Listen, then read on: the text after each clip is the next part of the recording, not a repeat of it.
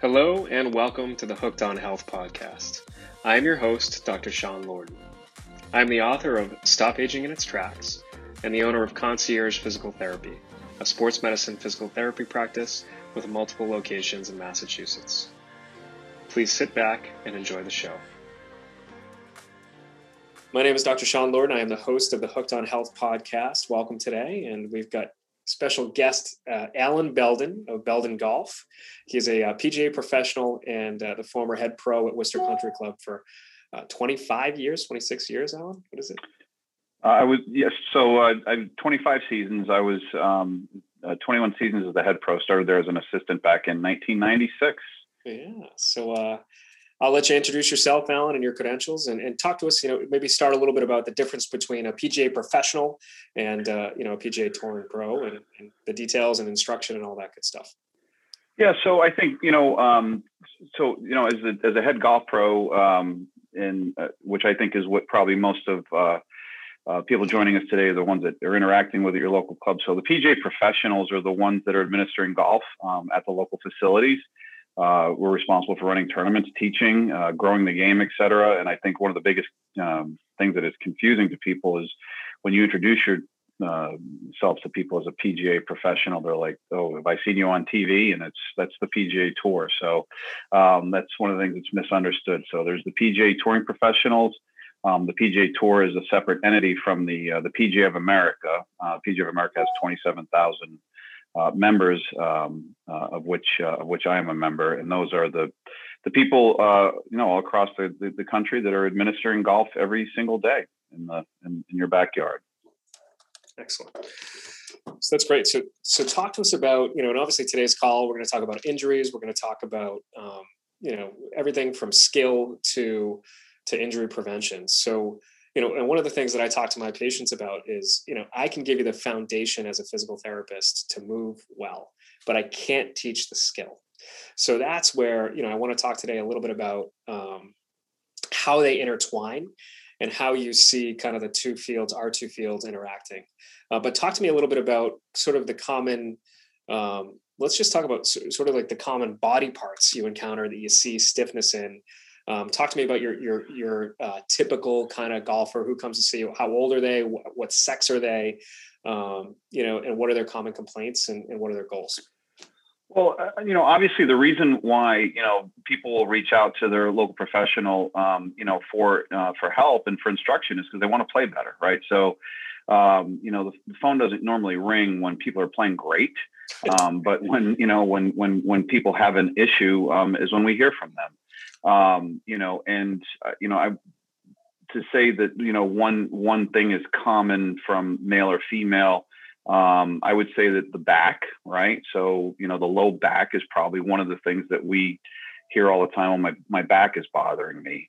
Um, you know, but from from a functional standpoint, I think that probably the thoracic spine, the mid back, and the low back are probably the two areas um, that um, that I see that um, um, that have limitations and restrictions.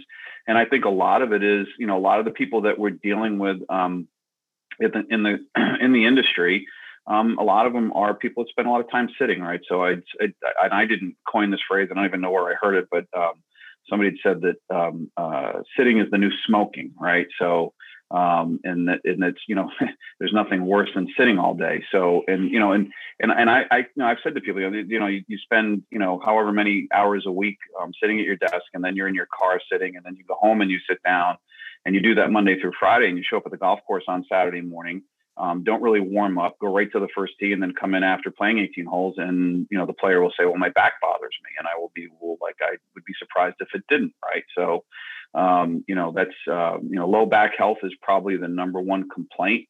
Um, I think probably the one thing that people don't understand is thoracic and mid back, um, which I'm sure you can elaborate on. And that's one of the limitations that, that we see that um, affects the swing.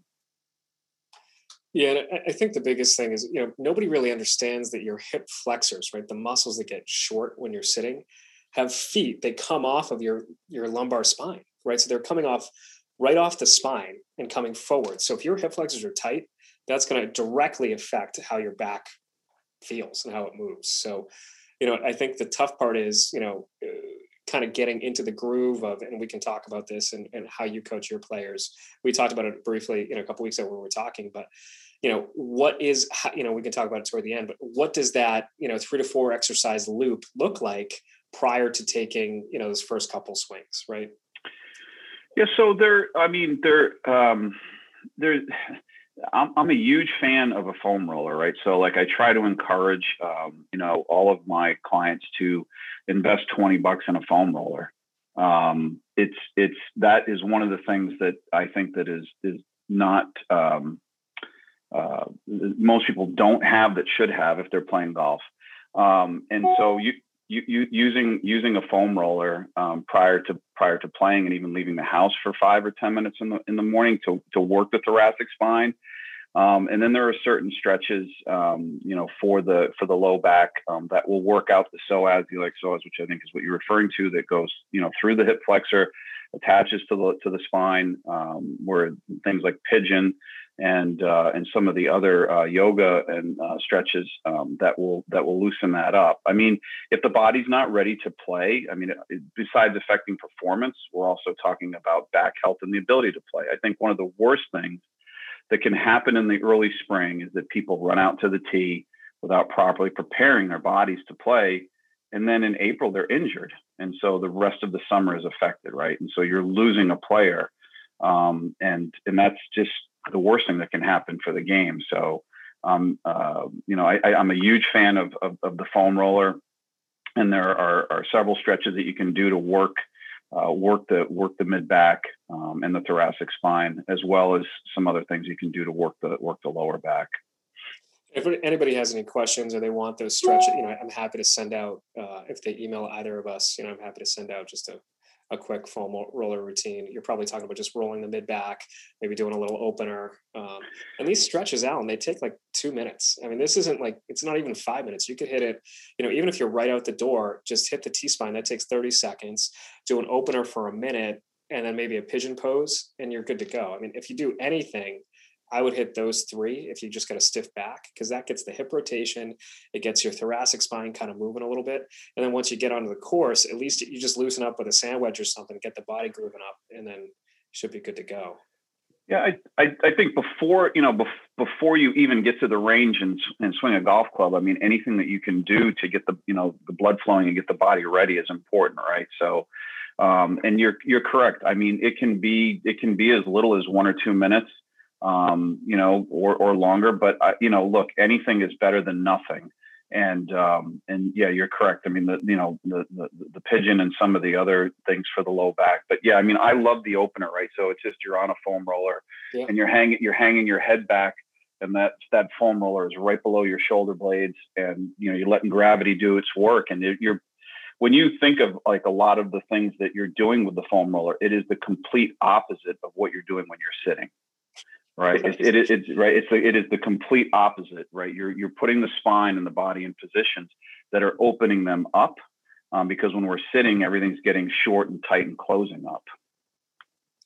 You know and i think this year we'll find that with covid and the covid winter and the spike you know weight gain and obesity and adiposity is also directly tied to low back pain and sciatica so, you know, I wonder it'd be interesting to see this year, Allan, how people coming out of the, you know, their COVID coma, which is what I call it, um, you know, how they perform and how they're feeling, you know, and, uh, you know, even just that extra, like, you know, little 10 pound weight gain can really affect swing speed. It can affect a lot of different things, you know, so, just hitting, you know, getting back into a, a, regular exercise routine, whether it's walking, whether it's just doing any, you know, if even if it's the difference between just walking instead of taking a cart, you know, if you're healthy enough and you don't have, you know, super arthritic joints, that's a huge, I mean, that would be a huge win just to drop, drop a little bit of weight, you know?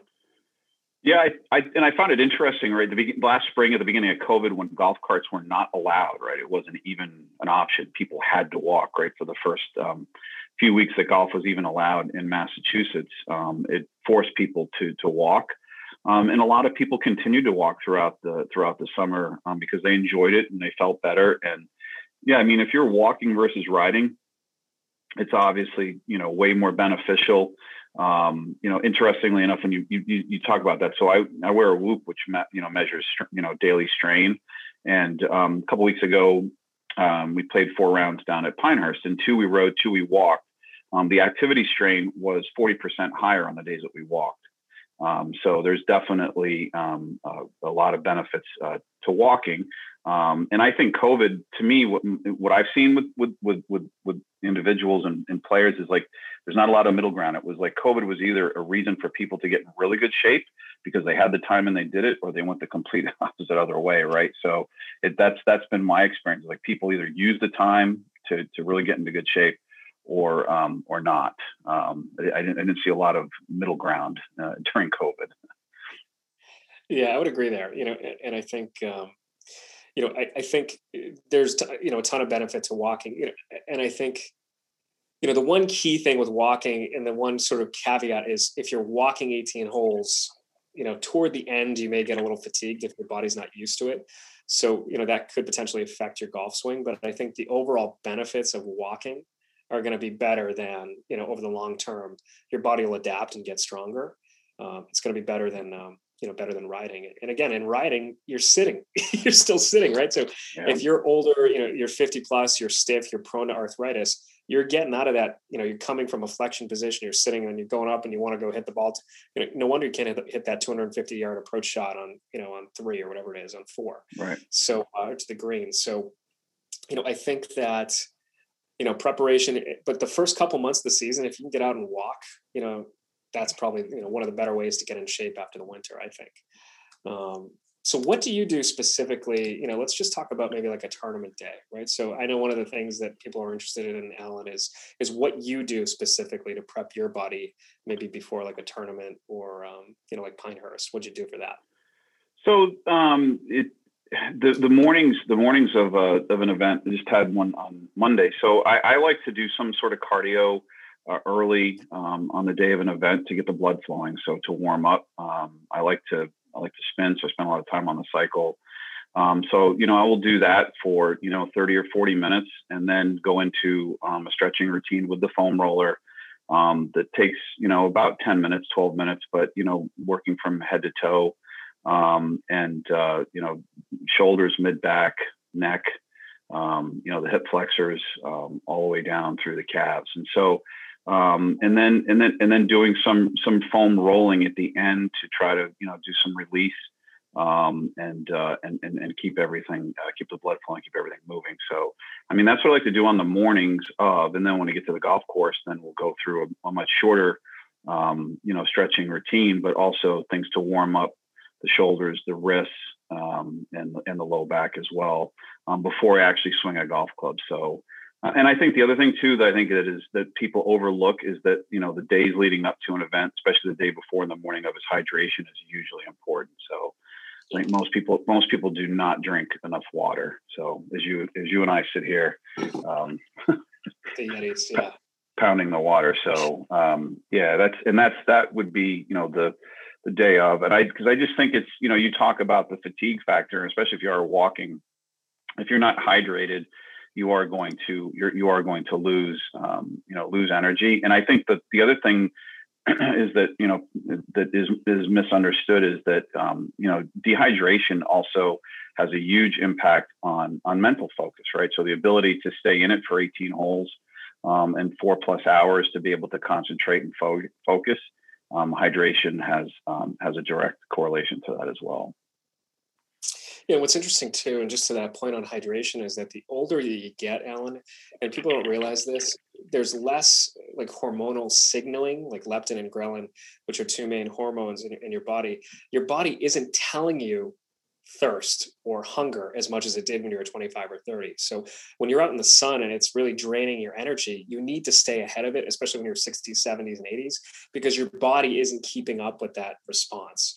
So mm-hmm. what I tell people is carry one of these things around on the golf course, fill it up with ice at the beginning of the day, especially if it's a hot day, and just let, you know, sip it over the course of the day. And, you know, I know most courses have the water jug things, just fill it up. You know, if you could do two of these when you're on the course, I think you know your brain you know, your body's 64% water so between 60 and 65% water so it's it's vital to be able to perform optimally yep. and it's one of those things you can easily you know easily monitor um, yep or easily change, you know, beyond, you know, the foam rolling, the, all the routines and, and the prep work and things like that. Um, let's talk about just, you know, and I know one of the big things, and I struggle with this personally, is how much time do I spend on the range before I go out and play? So what I, my personal routine is I, I, have to go up and just hit some short wedges and like kind of mess around with the with the um the like that the green area and just try to make contact.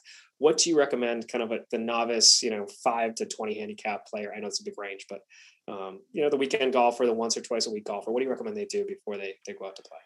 Well, obviously, you know, assuming that, you know, that ideally if you've done things to warm up the body before you, you know, before you get to the driving range, that would be ideal. And then, you know, on the range, I mean, know, depending on how much time you have, right? I mean, you're not the the idea of, of going to the range before you're playing is to warm up um, and not to try to fix the flaws, right? I mean, what you have brought to the golf course that day, um, in most cases, you're not going to change it before you walk to the first tee. So the objective at that point should be to, you know, to get warm, um, and obviously starting with with shorter clubs, right? You want to build, right? And you will definitely see you know, when we when we do baselines and using launch monitors, the difference between the first swing and the twelfth swing, the speeds are completely different because now the body is now starting to prepare and you're you're, you're building up that baseline. So yeah, starting with a wedge, uh, something shorter, um, and then you know going up in the bag through the you know the, the mid irons, and then you know finishing with the driver, and then I always like to finish with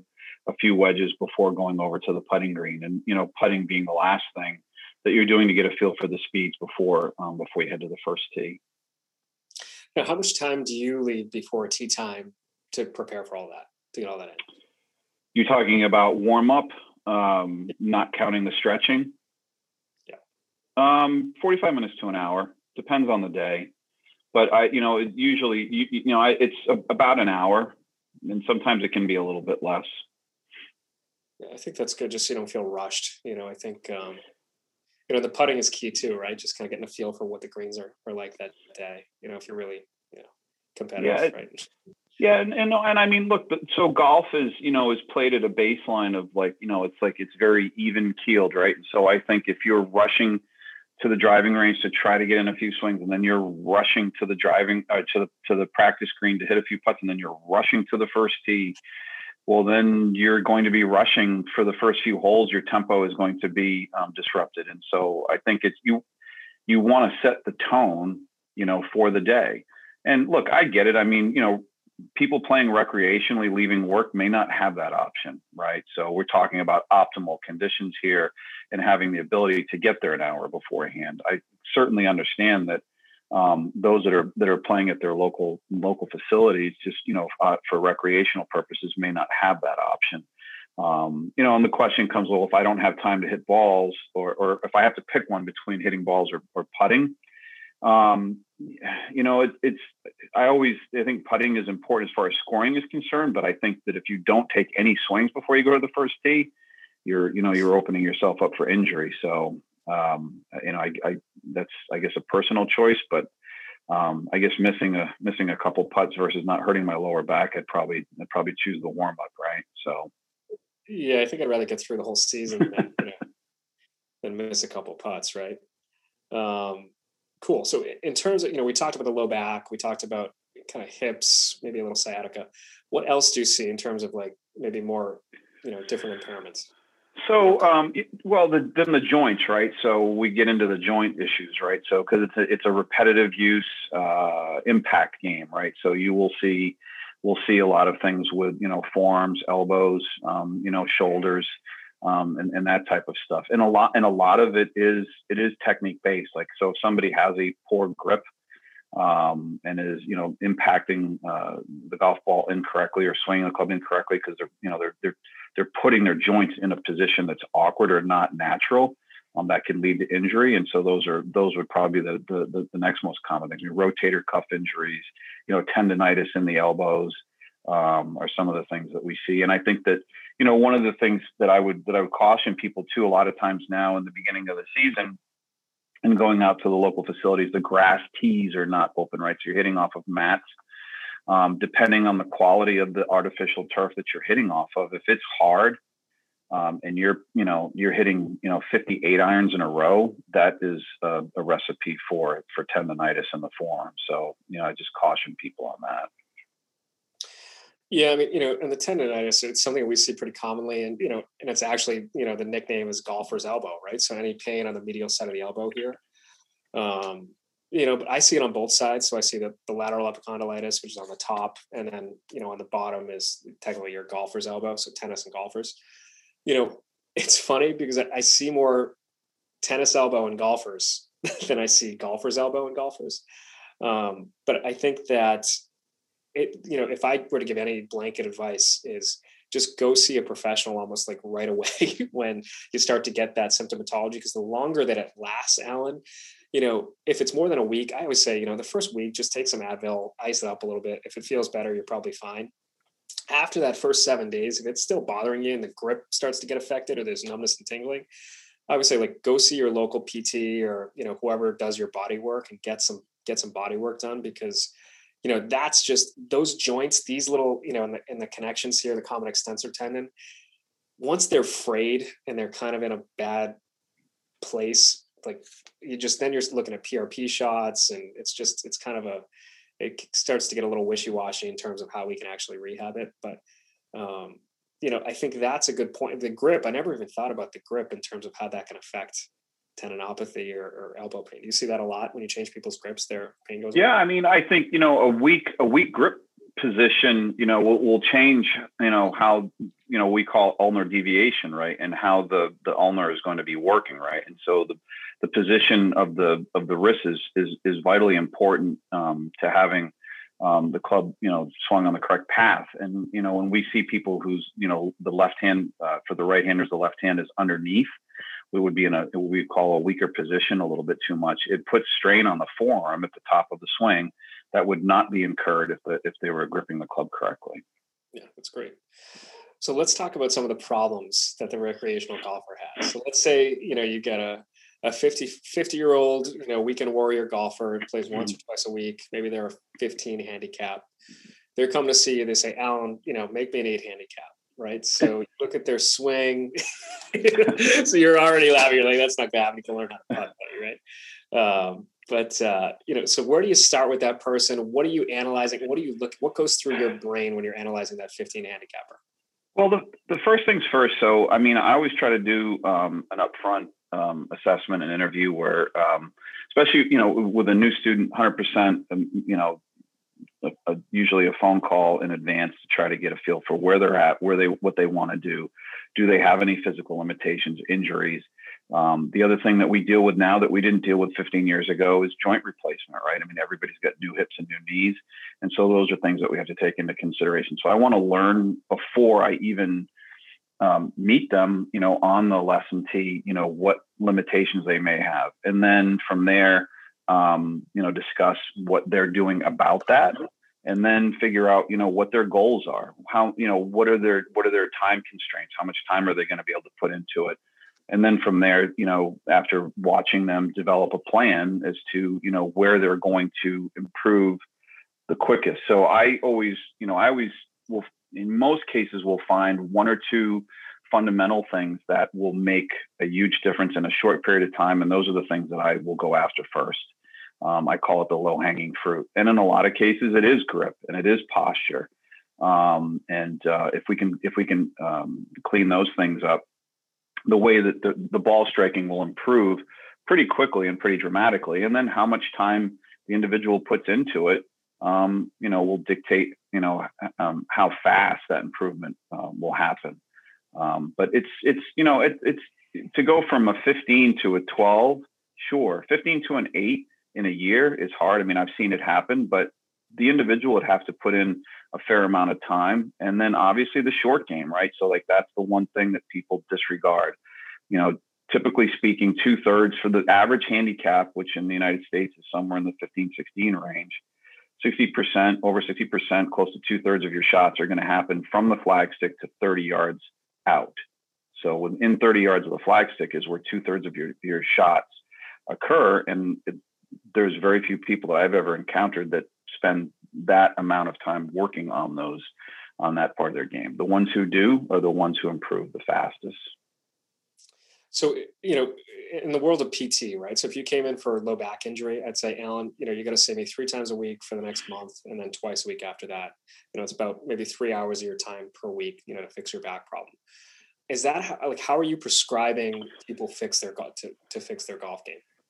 So so it's yeah. So I mean, you know, we're not meeting three times a week. So the, the I think, and look, I will say this: one of the worst things that can happen is you give somebody, you know, you have a you spend an hour with somebody, you, you know, you work on whatever changes you want to implement, and then you schedule something for say ten days later or two weeks later, or whatever, and they come back and and my question is, you know, so have you had a chance to practice?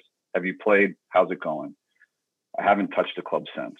So, well, then why are you know why are we here, right? So, if you're not going to put the time in in between when you're, you know, my whole my whole mission in the course of a, of, a, of an hour lesson is that when the individual leaves, they have a blueprint for what they need to do to implement changes, right? So, um, if they don't take the time to practice and, and, and try to, to try to make those changes on their own, and look, it's not, this is not, I understand it's not a full time job, but if you will just, if they'll just spend, you know, you know two or three hours a week um, you know practicing it, that will make a big difference. Um, and so um, i don't like to see people too close together like it's not three times a week i would say at the, at the bare minimum you know seven days but it's all rel- it's all related to how much are they going to practice. I mean if somebody's practicing every day and i have somebody who is playing full time um, then you know it may be sooner. And then there's also things that we can do in between. I mean, now within the virtual world that we live in,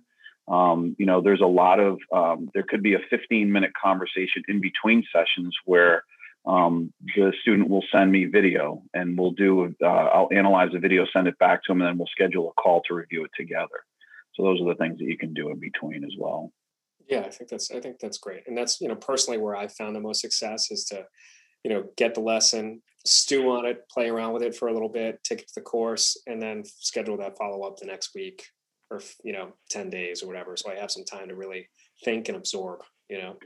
Um, yeah, and, and I think the thing is when you practice and play, how you process it, right? So from my perspective, I need for you to give me feedback as to how you're processing the change because everybody's different, right? So, and without the practice and the and the playing in between sessions, we don't have that. I I need I need for the individual to tell me what they are feeling, what they are experiencing, what they're thinking when they're hitting good shots and when they're hitting poor shots, so that we can kind of figure out what's going to make sense to them because everybody learns differently. Yeah, and, I think, and correct me if I'm wrong. You know, I'd love to kind of hear your approach to this as well. And, and what I've found when, as my game has improved, is that it became more mental, right? And it became more kind of learning, you know, not getting down after a bad shot because I can you can recover, you know, and it also became more about you know taking the lesson maybe to the course. So off of the, you know once I have the swing down and you know short game up, that's good. Taking to the course and thinking through really every different shot, you know, how you're going to kind of, you know, this is, you know, for less than a 10 handicap, I don't know who's on, whoever's on the call, but how are you going to maybe turn a shot or how are you going to keep it low and, and just the different, like talk about things that kind of go through your mind that might be different than, you know, the, the average novice, novice golfer when you're, when you're making a shot. So there's, so depending on where you are in, you know, in, in, in your level, right. So there's, there's, there's a time when you have to think right? And and on the driving range and this is the thing like you hear this comment like i can't take it from the driving range to the golf course right? So and the, and i think that when you are practicing and you are working on fundamentals and you're trying to impart change there's there's a time when you're doing that that you do have to think. There is a mental aspect to it. You have to do the repetitions enough so that it does become part of the subconscious. Most people don't put in the time to get to that point. And that's why it doesn't go to the golf course. Because when you're on the golf course, you want to have a pre shot routine that you are doing on every shot that is the same every time. So the brain and the body don't know the difference between rehearsal and reality. That's what the routine does.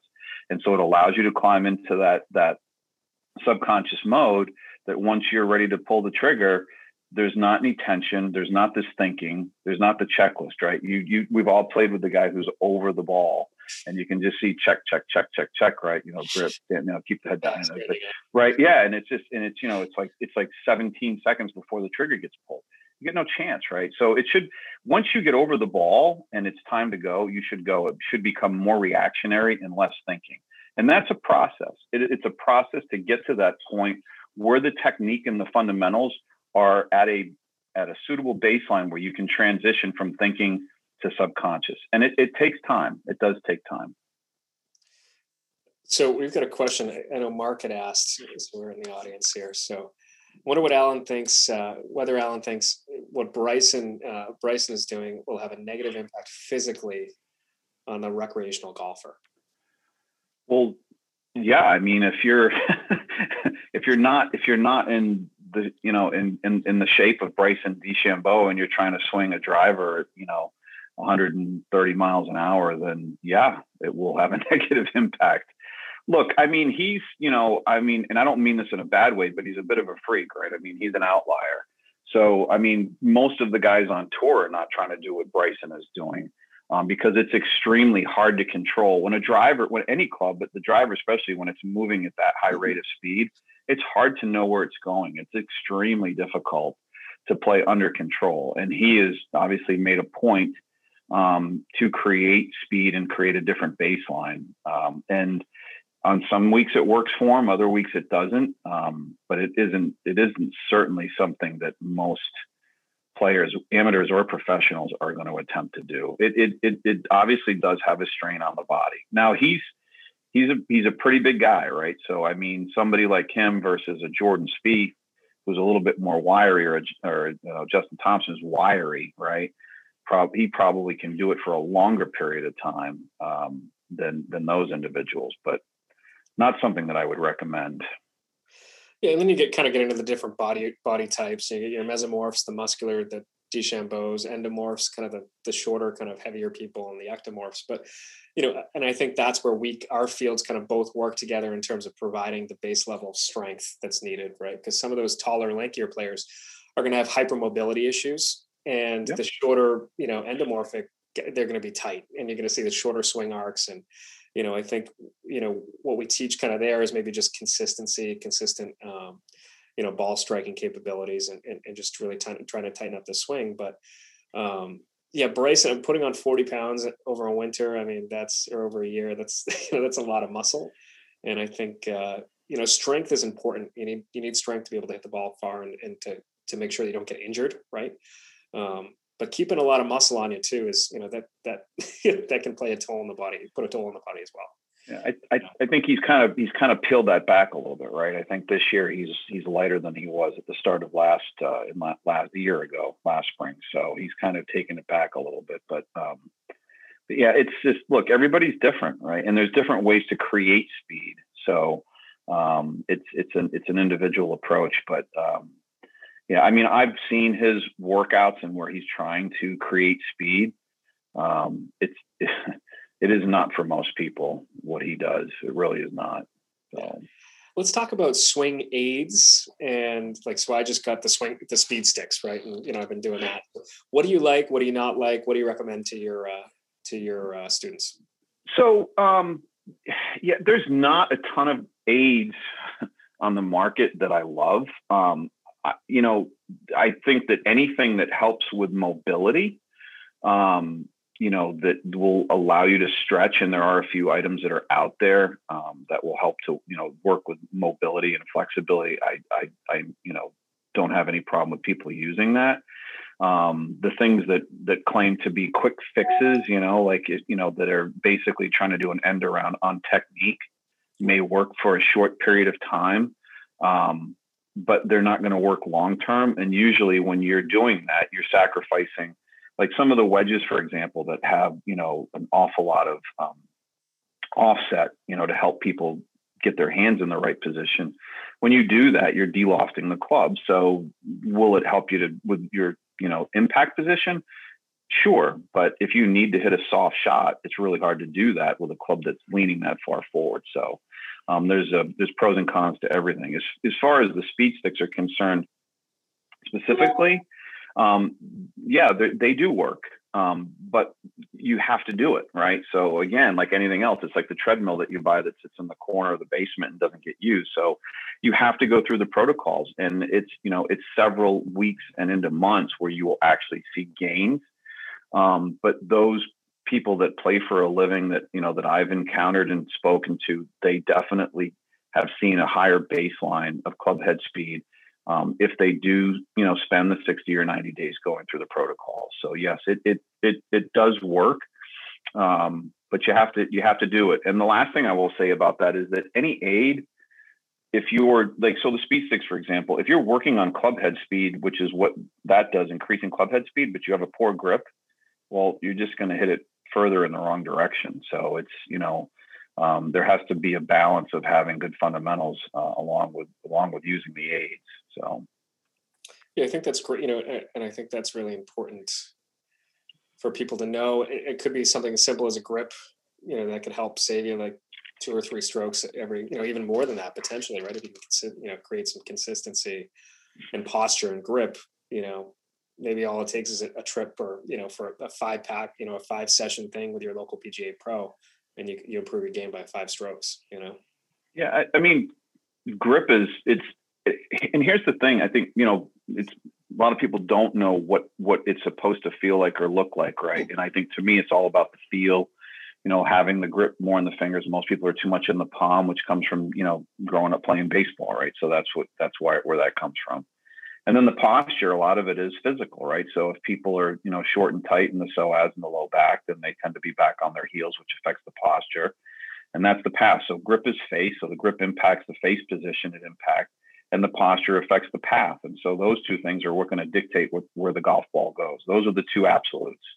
With the face, with the face, where the face is pointed impact and the path of the club uh, during the swing, those are the two things that are going to determine where the golf ball flies.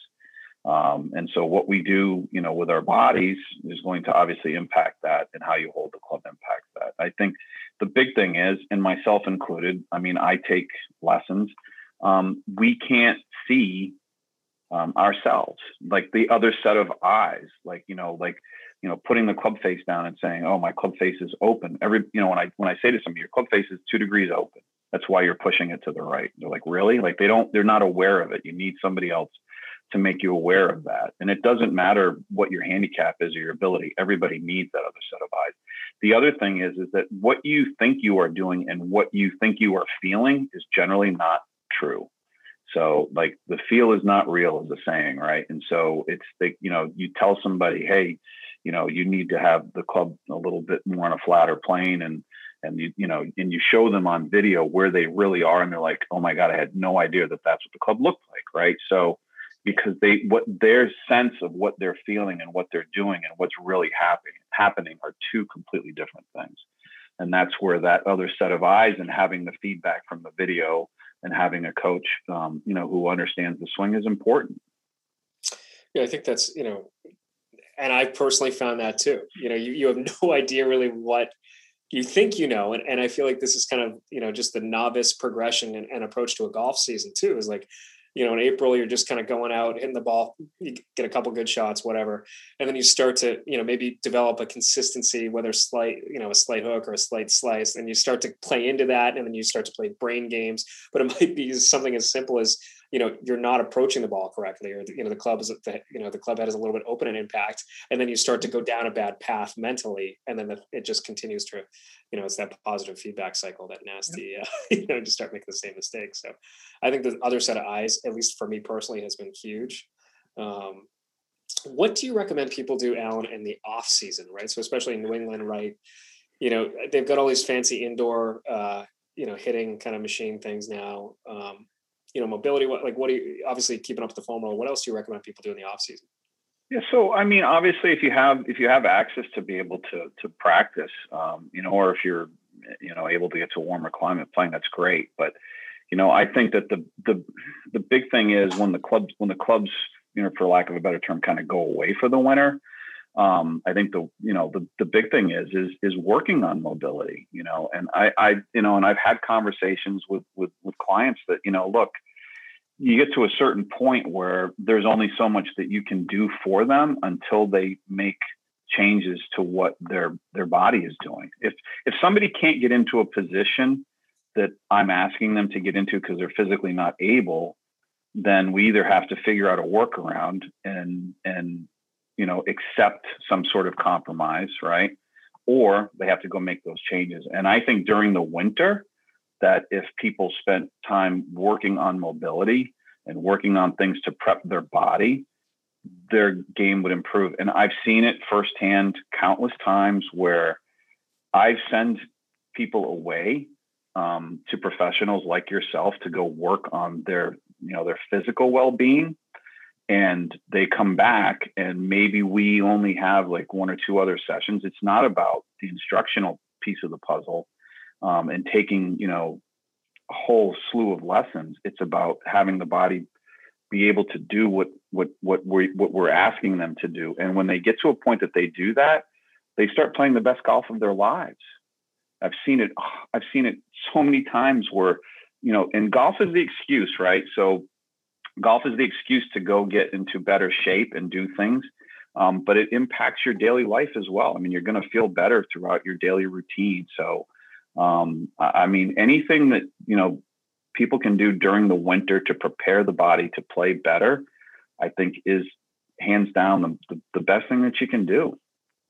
You know, it's funny, Allan. I feel like it's hard for people to take that first step sometimes because they don't know where to go. They don't know what to do. They they go to the gym, they hire, you know, maybe they pick up a, you know, a fitness membership at their local gym and then, but they don't have a routine or, you know, they hire a personal trainer, but it doesn't work out. You know, I think that if people just knew that they could call their local PT office with direct access and make an appointment and their health healthcare insurance covers it, that more people would do that because it's really not a ton of work. Like it's a few exercises, some rotation, you know, for the back, it's a couple rotation exercises you know you can do some acupuncture some you know some intense soft tissue to loosen things up and you're talking about maybe 10 sessions that could completely change mobility issues in the back of the shoulder for rotate you know and things like that. But it, it, chiropractic even i mean what is it you know maybe once a week or once every couple weeks hitting a car, you know i do i do spinal manipulation but even just like those hand in hand the the joint mobility and, and the muscular length can really be improved in as little as like eight weeks. I mean, if if people really just give me two months, you know, that could make a drastic drastic improvement. And, and even just you know posture. There's a ton of studies. Um, you know, seemingly in men's health every month, there's another study on how improved posture links directly to self. You know, your attitude about yourself and, and, and your um, your happiness in life, right? So the people who are slouching around with their forward heads, you know, I mean, it goes, it, it, you kind of, you're not looking at life the same as somebody who's walking yeah. around tall and erect, right? And, and yeah. it's sort of the way you approach life. But, you know, it's funny, Allan, because we're, and we were talking about this a couple weeks ago. I, am seeing all the golfers now when the season's starting, when I should have, I should I keep telling them, I said, you know, where were you in February? You know, and I know right. with COVID and everything, it's, but I need eight to 10 weeks to really get you where I want you to be you know, with the acupuncture and everything, I need eight to 10 weeks, especially if you're in pain. But, uh, you know, is that kind of what you found? Like, you know, probably about two months, you know? It, well, it depends on where they're starting from, right? So, I mean, if you have a client that comes to you or patient that goes to you that's in relatively good shape, um, but they have, you know, one specific issue with, you know, mobility or maybe need release in one specific area, I mean, it might only be a you know a, a, few sessions but somebody who's starting from you know a position where they haven't really done anything to work on their mobility for several years then you know it, it, it, it's obviously going to take longer right? So everybody's different. But you know i had one individual who you know um, started working with a, uh, few weeks ago and encouraged him to get a foam roller. He did. Been using it. And then i saw him a couple weeks later um, and within that two week period, I because he didn't really believe me until I showed him on the video, but I showed him video that I had taken from from two weeks prior to that. But his his mid back, his thoracic spine was had actually um, the swelling and all of the uh, um, uh, things that had kind of settled in his mid back. You know, you get that puffiness right through the thoracic spine and through the scapula had gone away. You know, because he was releasing that area, increasing blood flow, right? And, and he looked at it and he didn't, you know, he's like, wow, you're right. And so, and, but that was like, I think it was maybe two or three weeks that he had been doing that. Um, and we'd already seen a change and his ability to turn and move and do the things we talked about improve. So it's a, it's, you know the the physical well-being and you know and, and doing the things that that you do in conjunction with what I do go hand in hand and and and it's and it's been obviously look I tell people this if the tour players aren't doing it then there may not be you know it's probably not a reason to do it and but the tour trailer goes to every single tour event now that was not the case 30 or 40 years ago but there's a reason why there's a fitness trailer at every single tour event because all of those guys are working out. They're taking care of their bodies because the money has gotten greater than it was 30 or 40. There's more on the line. And it's like anything else. It's like if the number one player in the world is in great physical condition and he can play 72 holes at 20 under par, well, everybody else is chasing them, And so they're not going to let anybody run away and hide. Um, and so, you know, it's, it's physical fitness and golf has come a long way in the last five or 10 years. Um, and it starts with the tour players. And now it's working its way down into into the you know your to, to local clubs and, and amateurs are doing it and people because people and I think to your point before people don't understand what's on the other side. They won't start. They won't take that first step because they don't they don't realize what the benefits will be. Yeah, or they think that you have to be injured in order to go see a physical therapist or a chiropractor. You just you yeah. don't. You, you know, and, and insurance still covers it, but people don't realize that. You know, if, if you've got mobility impairment, you know that's going to lead to a low back injury. So you want to take care of that before it, because golf is bending and twisting. Anytime you bend yep. your spine and you twist and your hips don't have adequate mobility, that is a disc herniation or a disc annular tear waiting to happen. It's going to happen. It's just an right. eventuality. So if you're not getting that rotation through your hips and you're not good through your core in terms of tenacity and strength, then it's just, it's just a matter of time. It's a ticking time bomb. So I think if we could, Allan, you know, somehow get the message out to people that you know the two professions really you know massage massage chiro pt they all kind of even acupuncture they all work hand in hand to deliver the optimal optimal result of you know mobility and skill because you know just going to the gym is great but if you don't have the understanding and the fundamentals of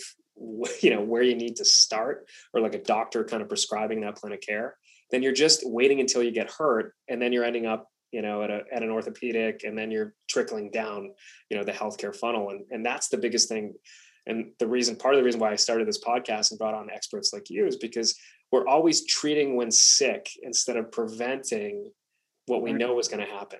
I mean, it's an eventuality that a 50 year old is going to get low back pain if they haven't stretched a day in their life and don't go to the gym and go out and play golf. It, they are going to get low back pain. Yeah. Um, you know, so just kind of taking the step, and especially if you want to improve your skills, you know, I think that that's a, you know, it's just a no brainer. But let's talk about the holistic approach to healthcare. You mentioned that on the tour, everyone's you know they're they're bringing around the you know the bus there with the with the fitness equipment. That's awesome. Talk about nutrition sleep. I mean there's a whole you know whole realm of of you know of healthcare you know associated with golf. Talk to yeah. so you know my my you know my view of, of holistic coaching is not just looking at the individual as solely as a golfer right? So looking at the the person as an entire entity. And what does that mean? So it means that we're taking care of, of the body and the mind. Um, because if you're not doing that, then your performance is going to suffer. And there's obviously components to that: nutrition, um, you know, uh, your your your physical fitness, your your you know the mental part of the game, and you know the psychology component, all that stuff. And so it all goes into one basket. I mean, we are, you know, we are one one individual uh, being, and so that you know everything has an impact. Um, and obviously, depending on the level that people are playing, I mean, those those individuals that are that are playing on tour and playing for a living, that's their full time job. You know, the the people at the local that are playing at our local facilities, um, they obviously don't have the time to put in, but that doesn't mean there aren't little things that you can do that are just a few minutes out of your day that will make a difference. And you know the components that we've talked about um, today are, are, are are just that. And so you know i just i look at i try to i try to get as much information up front as i can from each individual client to figure out what makes them tick. Because it isn't you know it, it, sure the technique of you know the things that we've talked about like grip and posture and those things are obviously important but what are they thinking about? And how are they taking care of themselves? And what are they eating before round? And what are they eating and drinking during a round? Um, you know and what do you do to recover? And i think that you know one of the things that i've really learned and um, and kind of had an idea, but the the now that you can quantify it, like you know, in doing things like wearing like a WHOOP, where it actually shows you what you know what your recoveries look like, and getting enough sleep, and how that impacts how you feel the next day, and the level of output that you can put forth, um, is all it's it's important, you know. Um, and it's it's just it's it it you if you're doing the right things each day um, you're going to feel better on the golf course. And and to your point, it's not hard, it's not time consuming, but I think the biggest thing that I try to do is make people aware. The aware awareness to those things that um, will will change how you feel and how you play. Um, it's my responsibility to make people aware of that. Yeah, and then just maybe educating them on what the next step in the process Correct. Yep. Are, right? Yep. Um, I think that's huge. But um, let's talk. There's one thing that I really did want to talk about uh, too. That's you know was kind of like on that list of questions we were looking at was the weight shifting, right? So talk about kind of the weight shifting. You were talking about force plates. Uh, you know that was really interesting to me because I, I, didn't even really think about that in terms of the golf. Uh, yes. arena, but let's talk. Yeah, so yeah, so as technology has changed, right, and and we have we have the availability of all kinds of tech technology that we didn't have you know 10 or 15 years ago one of the things that has become more popular in in, in golf um, coaching is the use of force plates right so the force plate um, the one that i use called BodiTrak, and so it basically measures and quantifies and shows you know where your weight is being distributed throughout the swing and how you're and how that weight is being transferred. So we're able to see at every single sequence throughout the swing where your where your weight is located and where the where your connectivity to the ground right? So because they talk about we talk about ground force and your ability to push off and your resistance to the ground and how that allows you to maintain balance and create speed. And so um, the fitness aspect of it and where we see that it, it impacts this is where people do have um, you know tight psoas from from from sitting in the low back weight distribution will tend to be um, back in the heels. And um, and when you're starting from a position of posture where you're back in your heels, it affects your spine angle. And um, if you're and, and I'll let you elaborate on this because this is your but if your hip is is rotated back, right? So if the if the glute is back, it limits the ability to rotate, right? So uh, we're asking people to to rotate their torso and their hips we want the weight to end up in their right heel when they get to the top. But if their weight is already back there, we're we're inhibiting that turn. And so what what that does and what that translates into um, is two things. It can cause a reverse shift, right? A reverse pivot. Um, it also causes an over the top swing because when people get to a point where they can't continue to turn, they tend to lift. And when they lift and go up, that club gets super vertical at the top. And if their angle of attack and their downswing is steep, then they come over the top. And so it affects the path. So I, and I don't know if I stole this for somebody or if I actually said it, but I've been saying it for a while now. And I said, you know, posture is a predictor of path.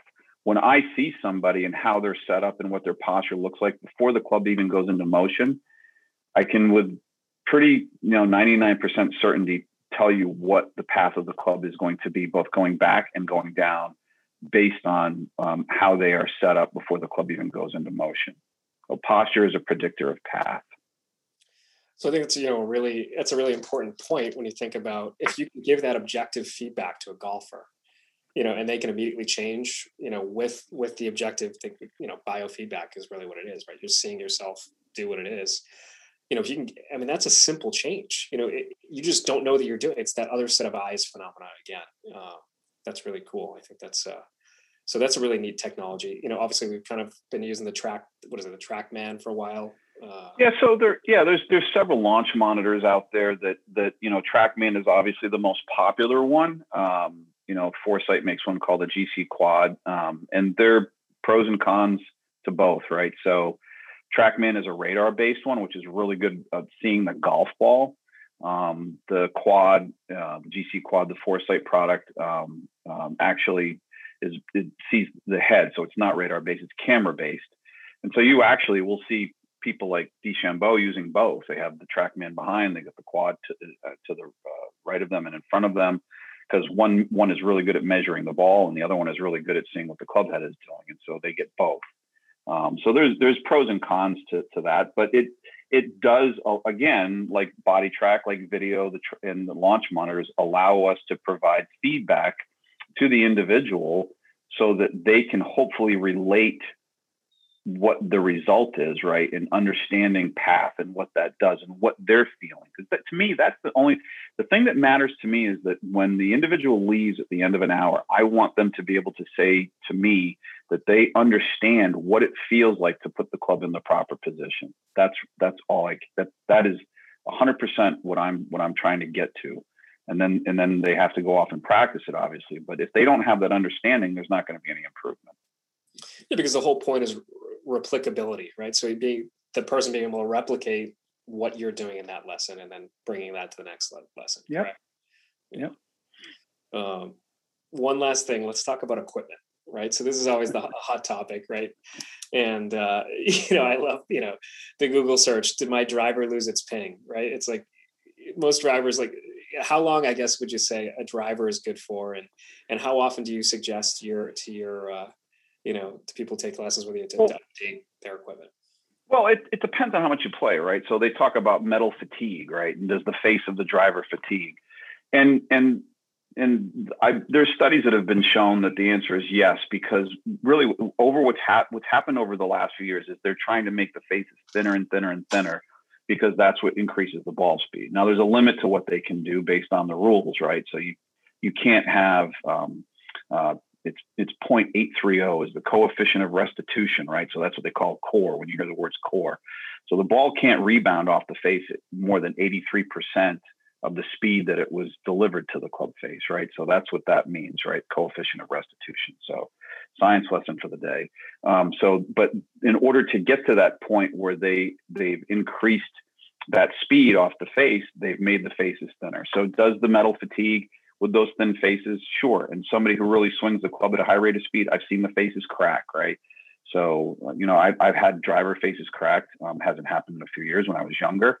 Used to happen more often than it does now. But, um, but um, so you know, I, I think more than more than the metal fatiguing, I think the technology changes are probably the the bigger benefit to changing equipment. Um, and how often? It's really a personal really it's it, it, it's a personal decision as to what you want to do. I would say that the most important thing that you know individuals should do is to get properly fit for their equipment. I think that the biggest mistake that you can make is to you know drop 500 on a driver or a thousand on a set of irons and buy it off the rack. Getting getting properly fit to make sure that you have the equipment that you need that will suit you is is is the most important thing thing that you can do. And you know, if, if, you're asking me for a rule of thumb, I would say, you know, three, if you play a fair amount, three, you know, two to three seasons on a driver and maybe five seasons on a, on a set of irons and wedges probably more often, especially if it's the one that you use out of the bunker, um, because those grooves do wear out if you're using them out of the sand and it does affect the control and the ability to spin the, spin the ball around the green if those grooves are worn. Yeah. You know, I, you know, I, I try to change my wedges every few years wedges are a big thing. I think you just get comfortable with your clubs, you know, and that's when yeah. I kind of know what they're going to do. But I think that's and, and and grips. I will say too, like right now, like if you if you're playing thirty or forty times a year, um, and also rubber, you know, loses some of the the the, the moisture. They dry out, right? I mean, it's a petroleum based product, so. Um, you know, it, this is the time of year you should be thinking about getting your grips changed too. Like that's something that's overlooked. So, you know, if your grips are shiny and you can see where your thumb sits on the driver with the wear mark, it's probably time for for some new grips. So yeah, just sliding around on you. No wonder yeah. you're sliding. Yeah. Uh, anything else you wanted to touch on before we kind of wrap up? Uh, no, I we covered a lot. So you know, I just I think you know, yeah, and, and it, I would just say you know to to everybody that's listening, you know, do do things to take care of your your body. I mean, and that will allow you to play better golf. You know, play pain free and and and play longer and, and and you know well into your 70s 80s and even 90s i just think that you know if you don't if you don't take care of uh, of your back and your health um, then your body's not going to take care of you so. Yeah i think that's great advice. And and how can people get in touch with you allan if they want to maybe take a lesson with you or, or just reach out to you? Talk talk to us a little about your new opportunity and uh, yeah Yeah, so um, so um, you know, I founded Belden Golf beginning of the year, and so uh, you know, the easiest way to reach me is is is my name, Allan Belden at gmail.com. So that's the the most convenient way to get me.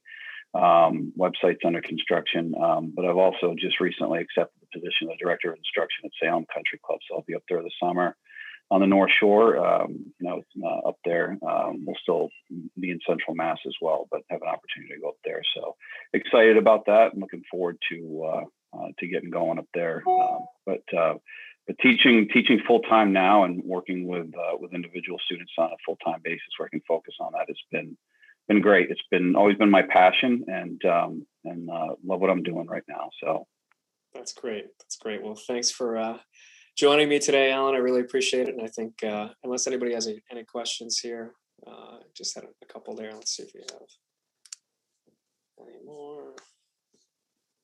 I think we covered a lot. I think we did a great job of just kind of going across the board. We, we talked about equipment. We talked about uh, you know routines uh, mobility i think we really hit we hit everything so you know if anybody has any questions you listen to this and you, you have any questions or you want a specific exercise routine um, i've got a couple standard golf routines that i like to email out to people and i'm sure you do too allan for mobility yep. um, three or four exercises i can put that together pretty simply but you know people want a more um, substantial evaluation or assessment you know i'm happy to squeeze you in and, and we can do evaluation here um, but really the skill work is all Allan's. So that's you know that's what you gotta you know you gotta see the PGA Pro for that for that type of work. And yeah. and really you know it's your arena, and, and we, that's where we work together really well. Is just you text me, hey, listen, I'm seeing you know thoracic tightness. You know you know I can look at a golf swing and hear and I can I can really I can figure out what's going on, but I don't know how it's affecting performance. So if you're saying that right. this person's really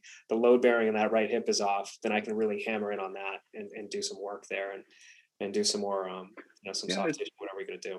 It, it's a it's a holistic approach um, and it's a team effort and you know like I said if the tour players weren't doing it then there would be you know the, the tour the tour players are what validate you know what's going on and every single person that's playing for a living right now, they have a component of health and they have fitness gurus and they have people like yourself that are helping them um, to get their bodies ready to play. So it is 100% something that everybody should be doing in order to enjoy the game more. Yeah, perfect. All right, Allan. Well, thanks for your time today, and uh, this is great, and uh, appreciate it. Good luck on your next chapter, and uh, thank sure you. Yeah, thank you. We'll see you soon. Have a great day. Yeah, you too. Thanks again for joining us for this week's Hooked on Health podcast. Please check out our website in the link below. Whether you're listening on Spotify or on our page, you can reach me personally by email for more information.